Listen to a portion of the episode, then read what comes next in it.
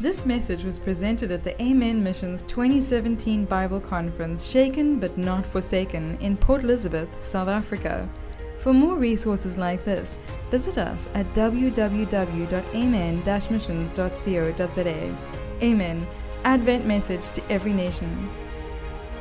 Okay, so last my last session for today, and um, it's one of my favorite talks to give. I've done this talk many times um, because it's very practical for a lot, especially for a lot of young people. So we're going to go to the book of Jeremiah, and this is the, the, the scripture reading for this presentation. It says in Jeremiah 1, verse 5 Before I formed thee in the belly, I knew you. And before you came forth out of the womb, I sanctified you. And I ordained you a prophet unto the nations. So, our message, this last message of the day, is entitled How to Know God's Will for Your Life. Let's pray. Father God, we thank you for this opportunity to study your word and, and to study the words of, of, of Robert Mueller and of Morris Venden um, uh, and of uh, the great writer Luke in the book of Acts. As we study all of these writers and all of these in the, in the spirit of prophecy, Lord, we ask that you open up our minds and our hearts so that we can apply these lessons to our life. And Lord, allow us, Father God, to, like you told Jeremiah, to understand that there's a calling that has been placed upon us that you knew of before we were even conceived. It's our prayer in Jesus' precious and holy name. Amen. Amen. So in Acts chapter 3, the Bible says, Now Peter and John went up together into the temple at the hour of prayer, being the ninth hour. And a certain man, lame from his mother's womb, was carried, whom they laid daily at the gate of the temple, which is called Beautiful, to, to ask alms of them that entered into the temple. So they're going in as a man who's, who has been, um, who's, who's been carried and laid at the gate. His, he, was, he was born without the ability to walk, and he's laid at the temple all this time and is just asking for any, he's begging, asking for any donation so that he can continue to live. Verse 3 says, Who seeing Peter and John about to go into the temple, uh, temple asked an alms. He asked for some money. Peter, the Bible says, fastening his eyes upon him with John, said, Look, look on us. Yeah. Verse 5 says, And he gave heed unto them, expecting to receive something from them, meaning he expected a monetary gift. Yes, Make it plain. He's looking for some cash money. But Peter's response, then Peter said, Silver and gold have I none, but such as I have, give I thee.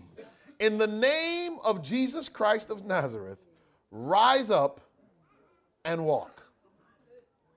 Now, this man came and he expected something. He simply would have been satisfied with the equivalent of a few dollars. He would have been happy. His day would have been complete and successful had he simply gotten a little bit of cash. But let me tell you, sometimes we come out, come to God's temple and our expectations are too low. We come saying, Lord, if you just find me a job, if you just figure out my bills, Lord, if you just keep my children in church. And our expectations are too low. Now, had this man simply been given what he asked for, he would have continued to live a very difficult and trying life. But let me tell you something. Most of us ask God only inside of our own limitations. In other words, our prayers are deterred by our own lack of understanding of what God has to offer. So we're asking for cash when God can get us to walk yes, for the first time in our life. Yes, so I'm challenging you, and this is what this talk is about. Stop being placed in a box. Stop allowing the world to determine where you're going. Stop listening to the words of your ex husband or your ex wife or of your parents who told you you would never amount to anything.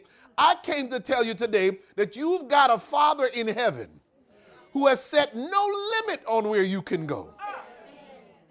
Now, this is in prosperity preaching. This is preaching that says, like Jeremiah, there's a calling on your life and there's a place that God wants to send you. There are things you need to accomplish for his kingdom building, but if you just take the cash, oh, you'll never learn to leap for Jesus. Bible says Peter took him by the right hand and lifted him up, and immediately his feet and ankle bones received strength. Now you got to understand this. So some people ask the question, was he healed? When Peter says to him in verse 6, in the name of Jesus Christ of Nazareth, walk, or did he actually get healed when Peter touched him by the hand? I'm not sure it really matters. What matters is that the, the bones in his ankles and feet regenerated.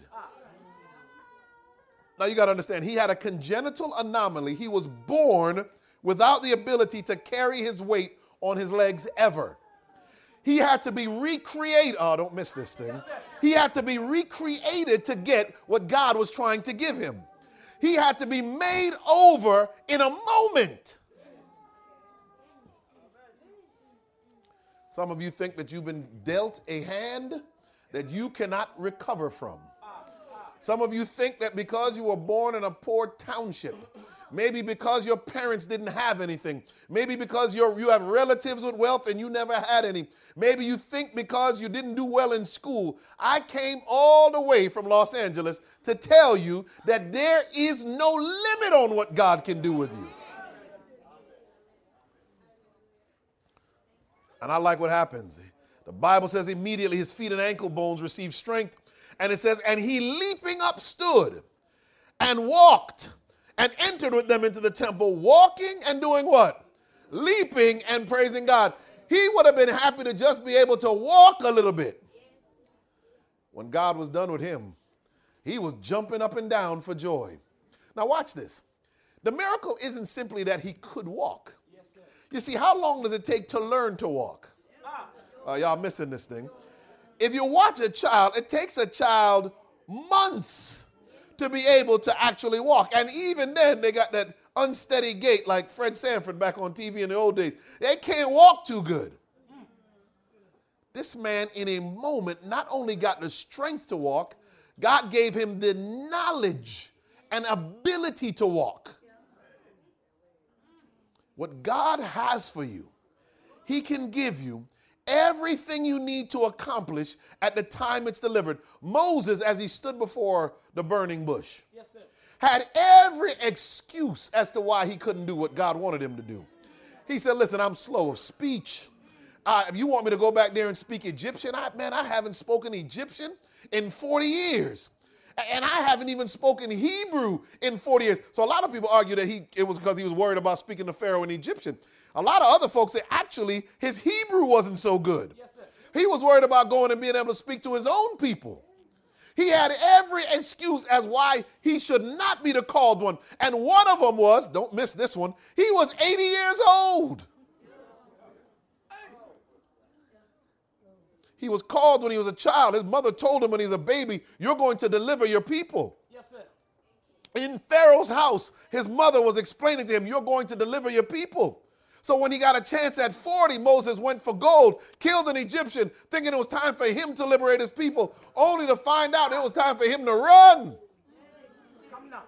And God left him in the wilderness watching sheep for 40 years. In fact, he had to unlearn and relearn everything he learned in Egypt so that the sheep prepared him to deal with God's people. Oh, and you know why, right? Because sheep are defenseless and they're not very bright. Yes, sir. Yes, sir. So he had to, oh, somebody missed that, but it's okay. So he had to learn how to lead God's people. Are you getting this thing? At 80 years of age, Moses began his ministry. What are you waiting for? I spoke to a mother last night here who told me she's a grandmother and she just went back to school. She went back to school recently. Let me tell you, it's never too late to go and be sharpened and be made better so that you can be used by God. He's leaping and praising God, and all the people saw him walking and praising God, and they knew that it was he which sat for, the, for alms at the beautiful uh, gate of the temple. and they were filled with wonder and amazement at that which had happened unto him. And as the lame man which was healed held, uh, held Peter and John, all the people ran together unto them in the porch that is called Solomon's, greatly wondering. And as the lame man which was healed held Peter and John, all the people ran together unto them in the porch that is called Solomon's, greatly wondering. This man became a wonder. Can you imagine his testimony? What he was able to tell folk about God and about Jesus Christ after this miracle. In fact, it's peculiar. He was at the temple all that time, which means he was probably at the temple even when Jesus was in the temple. Yes, Could it be that Jesus probably stepped past healing him while he was alive and left him to be healed when his disciples could do it after his death? So that folk would know that the disciples had the power of Jesus Christ. Ellen White says it like this in Acts of the Apostles, page 57. She says, The disciples of Christ had a deep sense of their own inefficiency. And with humiliation and prayer, they joined their weakness to his strength, their ignorance to his wisdom, their unworthiness to his righteousness, their poverty to his exhaustless wealth. Thus, strengthened and equipped, they hesitated not to press forward in the service of the Master I don't care how bad your situation has been. Going forward, you have God on your side. There is nothing you cannot accomplish. Now, one of my, I have a, the British Isles produce a lot of great Christians. We're talking about the British Isles and the, the condition of Christianity in the British Isles um, at, over lunch, and I'm gonna actually talk about it more tomorrow in my in my full presentation tomorrow. Um, but there were many great Christians that came out of out of the British Isles. And I'm someone who, I, when I go to England, I love to go and visit some of the sites of some of these great people. And one of my heroes uh, of the, from the British Isles, a guy named uh, Robert Mueller.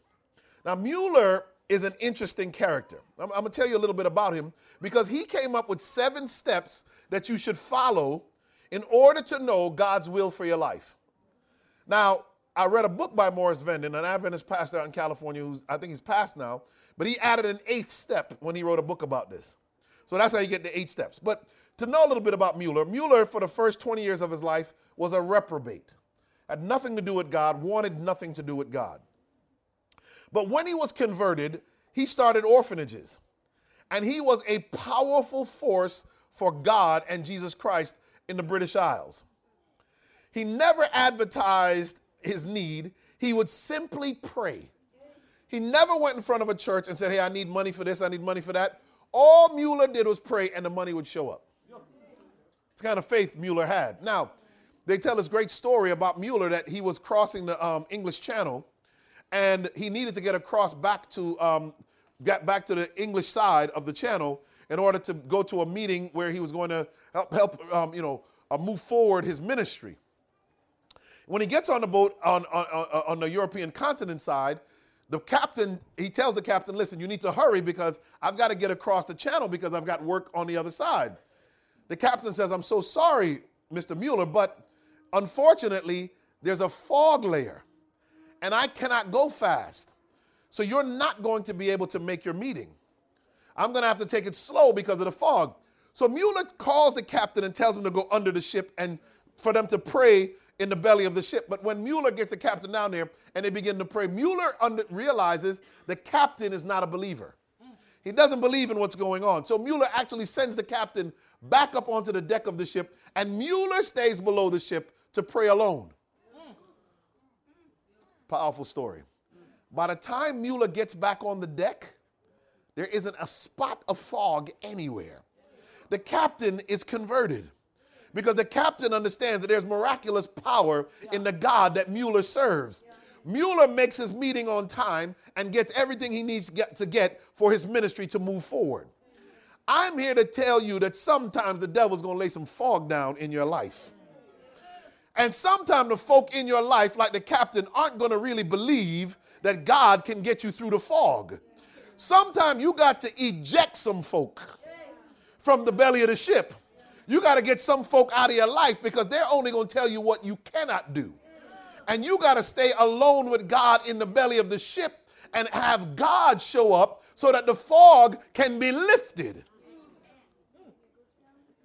Sometimes we holding on to folk we ought to let go of. Yes, yes, yes. Some of y'all got some phone numbers in your phone right now. You ought to be erasing that joker's phone number out of your phone. Some of y'all know what I'm talking about.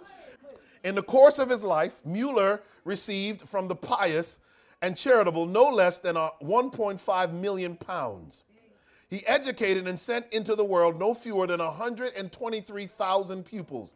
He circulated 275,000 Bibles in different languages, with nearly as many smaller portions of Scripture. He aided missions to the extent of 255,000 pounds, and he supported 189 missionaries, and he employed 112 assistants. This man did all of that and had so much faith that he never ran up in front of anybody begging them for money. He simply prayed. And when Mueller had to make a decision, he followed these steps. The steps that I'm about to share with you. Now, you ought to write this down. If you're someone who's about to have to make a big decision, like where you're going to go to college or university or, or what you're going to major in, what your career field is going to be in, whether or not you ought to marry or not marry somebody, follow the steps. Now, the steps don't make the decision for you. And there are folk who say, you know, they quoted Ellen White when I've done this presentation and told me Ellen White says that God's will cannot be known. I'm telling you that when you follow the steps, it puts you in a spiritual place in order to make a decision. You understand what I'm saying? So you're not making a decision out of the flesh. By God's grace, you're having God lead you in the spirit into your decision making. Because some of you are in business and you need some business moves made. You can apply the steps to all aspects of your life. Uh, so, Mueller and the scripture, we find eight points to help us know God's will in our life. Remember that you must consider all steps before you make a decision. Step number one have no will of your own on the matter. Step number one is that you should have no will of your own on the matter. The problem with a lot of us is we enter into a situation already with our minds made up in which direction we're going to go. So we leave no room for God to send us in the direction He wants us to go. Step number one have no will of your own on the matter. Matthew 26 39. Jesus said, Not my will, but your will be done. John 4 34, Jesus says, My meat is to do the will of him that sent me and to finish his work. Whose will? His will. God's will. So have no will of your own on the matter. That's step number one. Step number two, do not go simply by feeling. For God has not given us a spirit of fear, but of power and of love and of a what? Sound mind. Isaiah 118 says, Come, let us reason together. Now, so let's look at the two texts and, and expand on don't go simply by feeling. So, the primary feeling, in my opinion, the primary feeling that people use to guide their decision making is not uh, uh of uh, joy or jubilance, it is the feeling of fear. Are y'all missing this thing? So many folk are afraid of what can happen if they try and fail that they never try at all. One of the great basketball players in the United States, I found out some of these young men like to play basketball. I love to play basketball. One of the great basketball players in the United States said, You miss 100% of the shots you don't take. There are some things in life you've got to step out on faith and take a shot. You've got to step out where God is sending you. And you cannot allow fear to paralyze you. Fear makes for a poor GPS system. Fear gives terrible directions. So I challenge you not to make decisions out of fear. Instead, remove emotion. And you know how many people fall into horrible relationships because they it feels right? And when I was, I was doing youth pastoring at one church, and a young lady came to me and she said, she, we were at a basketball game or some church function on Saturday night, and she said, Pastor, you see that boy over there? I said, Yeah, the one with his pants sagging and, and looked like he about to rob a bank? Yeah, I see him. I mean, okay, I was a bad youth pastor. Um, and I said, Yeah, I see him, but I, I was like, Yeah, what about him? She's like, Pastor, I want you to introduce me to him. I said, introduce you to him. I'm afraid of him from across the gym. she said, but Pastor, he's so cute. You got to introduce me to him. I wouldn't introduce her. She introduced, she got introduced to him. And that poor boy put her through the ringer over the next few years. And I would always tell the young women, especially young women, but it applies to young men as well.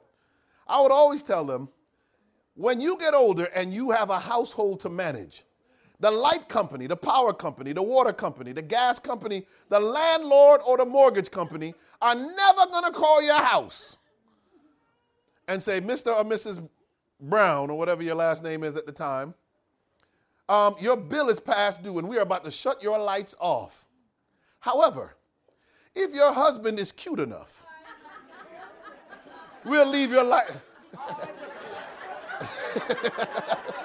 if your if your if your spouse is good looking enough, we'll leave the lights on. I've never heard it happen. It doesn't happen. If you make the decision because it feels right, but it is not right, you will pay a price. That's right. They could be they could be as pretty as Beyonce or as ugly as Jay Z. You better make the right decision. you better make the right decision. So the third step. So the second one is don't go simply by feeling. The third step is to study God's word. Look at Psalms 119, uh, 119 105 says, Thy word is a lamp unto my feet and a light unto my path. The word of God is a light. Now, the thing is, the word provides a source of communication, and that is a source of guidance. So you don't want to just take the Bible. This is what some people used to, oh, could you do? And just flip the Bible open, Chloe, I stick your hand on a verse, and say, okay, that's God has spoken. Right? That, does, that, don't, that doesn't work too often. In fact, if you're not careful, you flip the Bible open and and stick your finger down, and it'll be and and and it'll you'll get to a text that tells like, and he was a thief. and you close your eyes and do it again, and you get to the text where it says, and, and Jesus said to Judas, "Whatsoever thou do, do it quickly." So now the two texts, you're supposed to be a quick thief. That's not the way the Bible works. You want to study your Bible every single day. Every morning, you want to be going through passages of scripture. You want to be studying the Bible from three different angles. One of them is a chronological, you just read through the Bible. One of them is topical. You want to be studying different topics every month, uh, every day. And another way is you want to be studying the Bible for motivation and for and for guidance. And in one day there should be three different ways you actually look at your word. Now, the good thing is technology makes it easy. I have all kind of devotionals I have sent to me. And as the day goes on, as I'm seeing patients, I don't stop my devotion all day. Did you know that? At every now and every hour on the hour, just about, I stop and I'll get a new devotion in my email on my phone as I'm sitting there charting on. I will read another devotion and I'll read another devotion. I'll read another devotion. I do my Sabbath school in the morning. I read my devotional book in the morning. And by the end of the day, I've read different, different things on many different subjects throughout the day because I constantly want to be in communication with God. Amen. And it takes reading the word constantly to get it so that God is constantly speaking to you. You get that? Yeah. This idea that you're gonna, you, you, you get into a bind and now you're going to just flip and open the Bible and find a verse, that doesn't always work. So you have to be constantly studying God's word in order to get an answer. Now, sometimes you need to make a decision about a specific thing, and the Bible has instruction on that topic.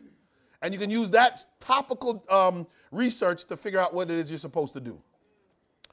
But the fourth is to consider providential circumstances. I like this one.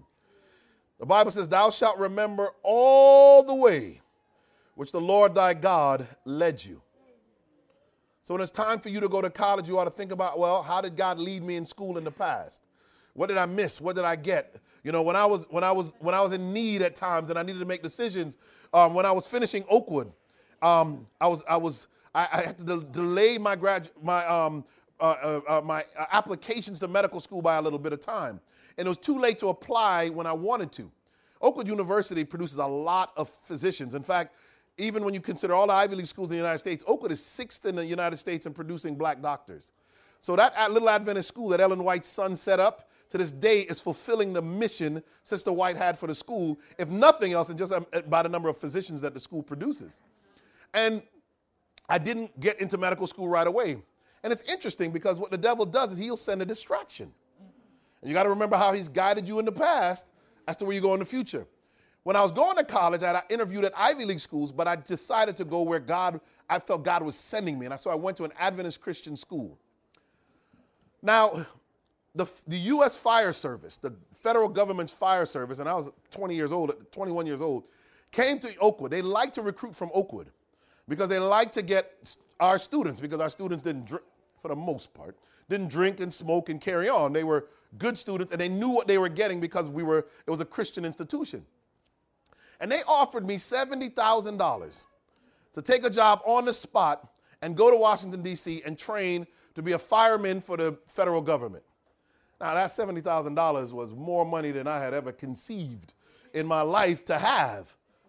Not a lot less than a physician would make, but at the time, I, I didn't, you know, I hadn't gone to medical school. This was a nice option. But providential circumstance, I remembered back to those opportunities to go to Ivy League schools and how important it was that I stayed the course and went to a Christian school just as God had directed me.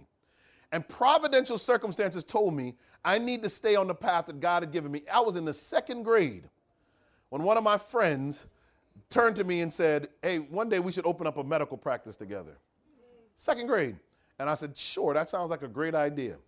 And from the second grade, I wanted to be a doctor.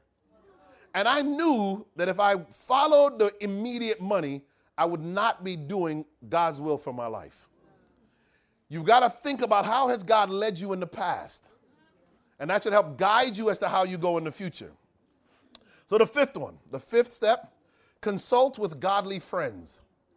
Consult with godly friends. Proverbs 11, 14 says, Where there is no counsel, the people fall. And where there is a multitude of counselors, there is safety.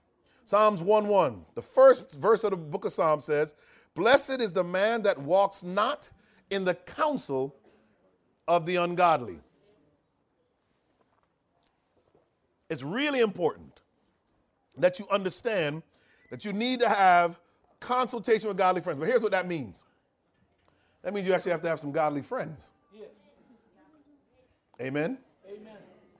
You can't go and asking the kids that are in complete rebellion against God for their advice because they're going to send you in rebellion against God. So, do you have godly friends to ask? You need to find some. Hopefully, you have them at church. But they will help you as well. Because sometimes, you know, when you're in the situation, it's difficult to make a decision and you need someone outside of the situation to help you to make the decision. You getting this? So, consult with godly friends. Now, look how far into the process Mueller puts prayer. Number six is ask God in prayer to reveal his will. James 1 and verse 5 says, If any man lack wisdom, let him ask of God that gives to all men liberally, and it shall be given him. Take time to listen to the voice of God as well as asking for his direction. Sometimes when we pray, we jump up off the ground so fast and we're off on our way. Let me tell you something. When you finish praying, sometimes you ought to just stay on your knees a little while and just meditate, just sing a hymn and ask God to speak to you. Sometimes during your day, instead of having the radio on, even with Christian music or the Bible playing, which is what a lot of us probably do, sometimes it's good to just turn it off and have no noise so that you can hear the voice of God. So you definitely want to listen. You want to ask him in prayer and then listen. James 4 2, 3 says, 2 to 3 says, Ye lust and you have not. Ye kill and desire to have and cannot obtain. You fight in war, yet ye have not. Why do you not have? Because you ask not. There's so many of us that are walking around, woe is me, I don't have this, I don't have that, and you have never really taken the thing to God in prayer. You're complaining about being alone, and you've never really taken seven straight days to pray and fast with God about finding a companion.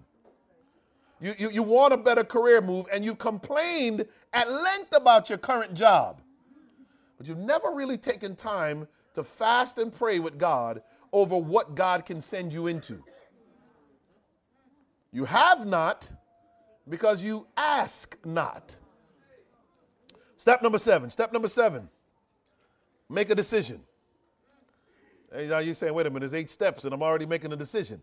Hold on to your horses. There's a reason for this.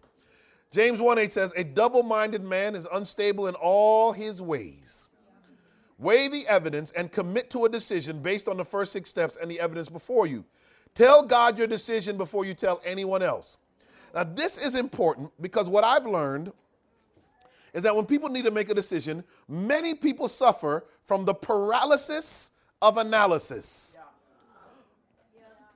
You ever notice that? You got people that will sit there and qua- qua- uh, uh, uh, quander the problem, think the problem, debate the problem, reanalyze the problem, reconfigure the problem, and never do anything about the problem. Do not get the paralysis of analysis. Do not sit there on the sideline so long trying to figure the thing out that you never actually make a decision. I've got some guy friends like that. They just never make a decision. So they're 50 years old and they're still alone. Because you could never make a decision. The folk who never finish college because they could never make a decision about what they should major in. At some point in life, as my mother would say, you got a 7, 11, or 21. You got to make a decision. Yeah. At some point, you got to make a decision. So when you're dealing with it and you say, look, I, am going which college am I going to go to? You pick a college at some point. You pray about it, you weigh the evidence, you go through the six steps, and you say, okay, I'm going to choose this college. Because the eighth step is God's step. The eighth step says to proceed with your decision. Ask God to stop you if you have not chosen according to his will. Are you getting this thing? And you apply what is called the open and shut door theory to your decision making. Now, watch this. Revelation is where it's described. To the angel of the church of Philadelphia, write, These things saith he that is holy, he that is true, he that hath the key of David, he that opens and no man shuts, and shuts and no man opens. Let me tell you something. This, this, so I, I, I, went, these steps have been applied to my life so many times over in so many decisions.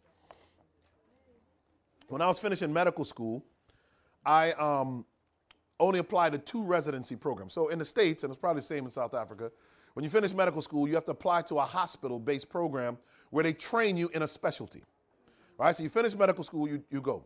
So one of the ones that are not as competitive is family medicine. So I decided I'd either stay in South Florida and do family medicine, or I'd go back up to Huntsville, Alabama, where Oakwood University is, and do family medicine. I had, I had, I did not do step number one. I had a will of my own. I knew where I wanted to live, and I never asked God if He wanted me to live somewhere else. And so I only applied to the two programs. Now I thought for sure I'd get into one of the two programs. It's family medicine. It's not very competitive. I didn't get into either program in what is called a match process in medical school. And so what happened, and it's very embarrassing, by the way, to not match into a program, into a hospital program. So I had to go through a process called the scramble. And what this is, is all the hospitals in the United States that did not fill, and all the students in the United States that didn't find a hospital to work in, have to scramble to try and find a position before they all fill up. So you get this big book, I'm sure now it's all computerized, but you get this giant book, and all by specialty, all the hospital openings all across the United States for that year are listed. So it's actually can work to your advantage. You could say, all right, now I didn't get in. Maybe there's a general surgery program, and I can go jump into a program I didn't think I could get into before. And you might get in because the hospital needs somebody to work. So one of my classmates, and I, again, very embarrassing process. Uh, God has humbled me many times in my life. This, this was one of them. And so I'm flipping through the pages of this thing, and is ironically, during my, re- my medical school, all of my electives were around public health, or refugee health, and worked at the HIV clinic and with the health department on t- tuberculosis stuff, all in public health. But I didn't know you could specialize in public health. So I didn't choose it as a specialty. So I'm flipping through and I find a page that says preventive medicine and public health, which is one of the residencies I did. The first hospital listed is Loma Linda University Medical Center. Now, the girl with me is, is she Christian, but she's not Adventist. And I said, uh, that's where I'm going. Like Jonah, I knew where God was trying to send me. I said, I said, she's like, how do you know? I said, that's where God wants me. In fact, this is what happened. And I don't like telling this because people think I'm crazy, but I'm actually not crazy. This actually happened. You're going to think I'm crazy, but I'm going to say it anyway. When I, when I opened the page and I saw Loma Linda, light came from the page and I heard the angel, oh. I know, I know, I know.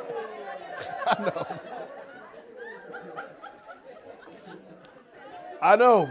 I sound crazy. That only happened to one time. So if I'm crazy, I was only crazy temporarily. But I knew it. What am I trying to say to you? Make a decision. What you will find is that God will shut the doors. You may be humiliated and embarrassed. He will shut the door. That person will leave you at the altar. Oh, somebody missing this thing. Sometimes you got to, and you will, God will allow a door or a window to shut so that He can open the door or the window you were too prideful, too arrogant, too blind, too self absorbed to notice was wide open with your name and neon lights over the window. You get what I'm saying?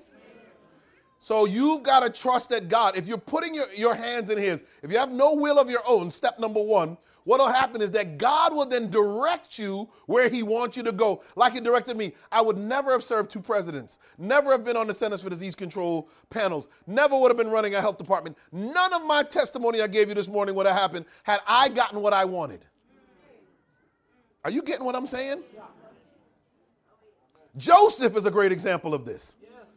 If Joseph had simply gotten what his dreams told him, he'd have just been made chief over his whole family, received his father's inheritance, and that would have been the end of the story. The reason his brothers were so mad and sold him into slavery is because they were older and they said, wait a minute, Joseph, eh, Jacob can't give Joseph all our stuff. This arrogant little kid. And so they sold him into slavery. They didn't understand that by selling him into slavery, they sold him into his purpose. Oh, y'all missing this thing. They didn't understand that it was by de- rejecting uh, uh, Joseph that they actually set Joseph up to what the dreams really meant. I know some of you feel rejected. I know some of you feel dejected. I know some of you have been through some trials. I'm telling you to read the story of Joseph. I, when I was going through my trials, I read that story all the time because you can be falsely accused and imprisoned you know what the spirit of prophecy says about Joseph? He's she, spirit, spirit of prophecy says, in fact, yes. it was the time as a slave yes. that he learned the customs and traditions, the table settings, the manners and mannerisms, the language of the Egyptians. He had to learn that if he was going to ever run the country. It was as a prisoner. Don't miss this. As a prisoner that Joseph learned the legal system and the way that the judiciary of Egypt worked while he was in prison. God gave him a first-hand experiential education into the workings of Egypt so that one day he could run the country. Let me tell you something. Your slave experience might be chapter one of what God is developing you for your future use. Your prison experience, the difficulties you're going through, might be God teaching you what you need to know so that one day that which now enslaves or imprisons you, you can master and rule over. Sometimes the door shuts so that God can open the right window. Let me go back through the eight steps again. Number one, have no will of your own. Number two, don't go simply by feelings. No matter how cute they are, don't be careful. The cute ain't paid a bill yet. Number three, study God's word. Number four, consider providential circumstances. Number five, consult with godly friends. Uh, number six, ask God in prayer to reveal his will. Number seven, make a decision. Number eight, proceed with your decision. Why? Because Psalms 103, 8 through 12, God says, The Lord is merciful and gracious, slow to anger, and plenteous in mercy.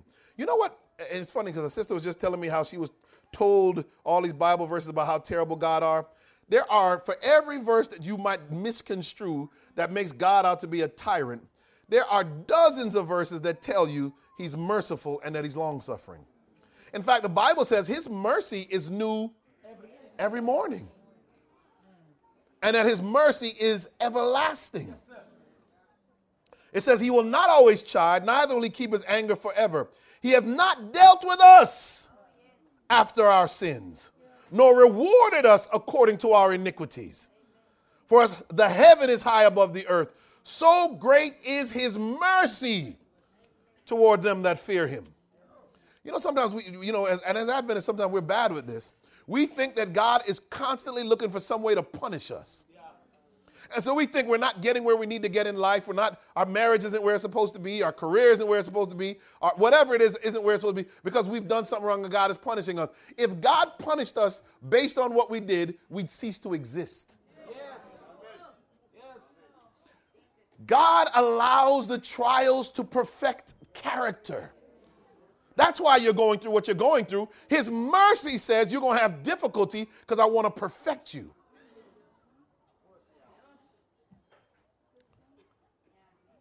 As far as the east is from the west, so far has he removed our transgressions from us.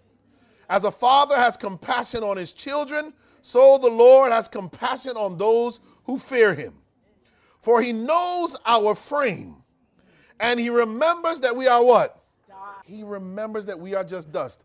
You know what's funny? We beat ourselves up sometimes about all our failures. Did you know that one of the reasons the, the, Old Testament and the New Testament in, a, in different ways give the same message? Here in Psalms, it says, listen, he's merciful because he understands your frame. He knows how weak you are inherently. He understands how broke, easily broken, and how broken some of us actually are. So he's merciful and he keeps giving you chances because he understands how messed up you are. And then he sent his son. And in Hebrews, the Bible says that Jesus was tempted in all points like we are, but he didn't sin. So we have a high priest who is not unfamiliar with our infirmities. So in the Old Testament, it says, listen, I'm the creator. I understand you were created broken and you're made of dust. And in the New Testament, says, it's not enough that I know it from a distance. I came as to earth in flesh and experienced it myself so that he can be even more merciful. And all of that means when it comes to you choosing for your future, you know what it means? It means you need to trust God because He understands your failures, He understands your weaknesses. He's asking you to trust Him with your weaknesses and with your failures so that He can bless and prosper you. And I don't mean it in the, in the way of the churches where they say, look, if you sow a seed and you'll get money back. That's not what I mean by prosperity. He will pros- prosper your ability to build His kingdom.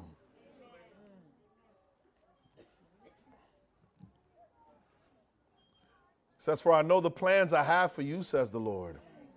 I have plans to prosper you, not to harm you. I have plans to give you a future filled with hope. Does that sound like a terrible tyrant type God? He says, When you seek me in prayer and in worship, you'll find me available to you if you seek me with all your heart and soul. You'll find him if you seek him. If you ask, he'll answer. One of my greatest heroes was my mother. And I can tell you, it was, she was an amazing woman. She raised the three of us by herself and kept us where God could reach us. Growing up young black in America, the assumption, even by our own folk, is that if you got three boys and you're a mother by yourself, you raise, you're, gonna, you're probably going to raise three criminals three thugs. That's the assumption. And my mother would have to hear that kind of thing. But they didn't understand that my mother knew God. And she understood the power that God has in the lives, and color doesn't matter to God. Yes, sir. Yes, sir. You see, God is He lives above the pigmentation of skin. These are simply, this is simply the product of melanocytes that release a chemical called melanin that gives us all our different hues. God created the melanocytes, so He's not real confused by your color. So he was not upset so, uh, with my mother. It wasn't her fault she wound up in the situation she was in. And God blessed her, and we were raised in his fear and admonition. The time came about 12 years ago now. No, actually, I was told probably about 15 years ago now. And my mother was diagnosed with a terrible form of cancer. The disease is called multiple myeloma. It is a bone marrow cancer. And what this cancer does is it, it grows and drills into the bone. Now, your bones are some of the best and, and most innervated part of your body, meaning there are a lot of nerves in your bones, which makes sense, right? Because if you break it, you need to know you broke it. So you break a bone, you get a lot of pain. This cancer is all over your body all at once because all of your bone have marrow. And as the cancer spreads, the marrow begins to, the cancerous marrow begins to break into your bones. So my mother was suffering with pain from the crown of her head to the soles of her feet. She could barely walk and move. She was such a proud Jamaican woman. And she was raised under the British system. The Jamaica it was one of the former colonies as well. So she had a lot of pride in the way that the British raised you know, in that British culture. My grandfather, her, her grand, my grandfather's father was white British, actually. And so they were raised in a certain way that you, you, you're stoic. I mean, so you couldn't show that you were suffering. I, I don't know where it comes because Americans don't have that. They, they would suffer quickly and loud. Um, and my mother was so in pain that my brother would actually, and he worked at the, at the, University of Miami with her, he would actually carry her to the steps of the hospital where she was a hospital administrator, and she would be doubled over in pain. And when my mother stepped into the hospital where people could see her, she would straighten up and walk as if nothing was wrong with her. Three years she suffered with this disease. I'm gonna talk about health tomorrow. And when she went plant based, the disease began to re- retreat. And when she stopped being plant based in her diet, the disease would advance. But anyway, she got to we got she got to a point where the disease was really winning. And my brother, I was called in California and I had to fly back. And it was tough because as a physician, my mother would call me and say, son, figure out something, help me. And I was calling hospitals all over America trying to find new treatments. I flew into, into Miami. My, old, my younger brother's a tough guy. Uh, he used to run, he knows all the rappers and everybody. He's met all of Jay-Z and all these guys. And when he came to pick me up from the airport, my brother was crying. And I instantly knew it was bad. I hadn't seen my mother in several months by this juncture. And so he took me to the hospital. And when I walked, my, my mother was just skin and bone, it looked like. She had always had her hair permed, her, her natural hair, and there was only just a little bit of hair. Her hair was short on her head. And I said, man, she's hooked up to all of the devices and IV and IV morphine pumps and all of this stuff. And I, man, I just, I, man, it was tough. And I sat there with her for a while, and, and her favorite song was What a Friend We Have in Jesus. So every time the court, the folk would come in and we'd all sing that song. And, and, and when I was alone with her and she fell asleep, I snuck into the bathroom. I fell on my knees and I began to agonize with God. I said, Lord, how could you allow this? This woman was a Pathfinder leader, she was a master guide. This woman was the church accountant. I mean, she made sure that the books at our churches were pristine. We had the best books in the whole conference. I said, Lord, she, she, she labored for you. She worked for you. She, she was so faithful. How could you allow my mother to suffer like this? And I heard a quiet voice. One of those times, I'm not crazy, but I heard a quiet voice. And the Spirit of God spoke to me and said, She has been perfected. And, it, and that's all it said. But it was as if God was saying, you need you ought to stop worrying about your mama and start worrying about yourself. Because the next face she's going to see is the face of Jesus Christ on that great getting up morning.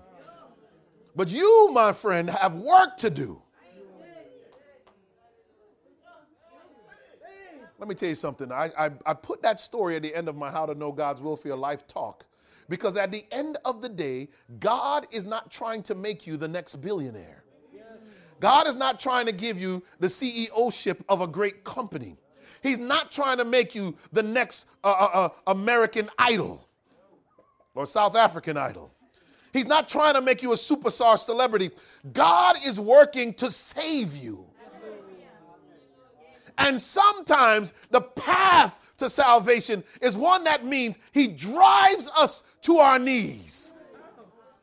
And it won't be easy. It won't always be pleasant. It will be sometimes uh, paved with difficulty and trial.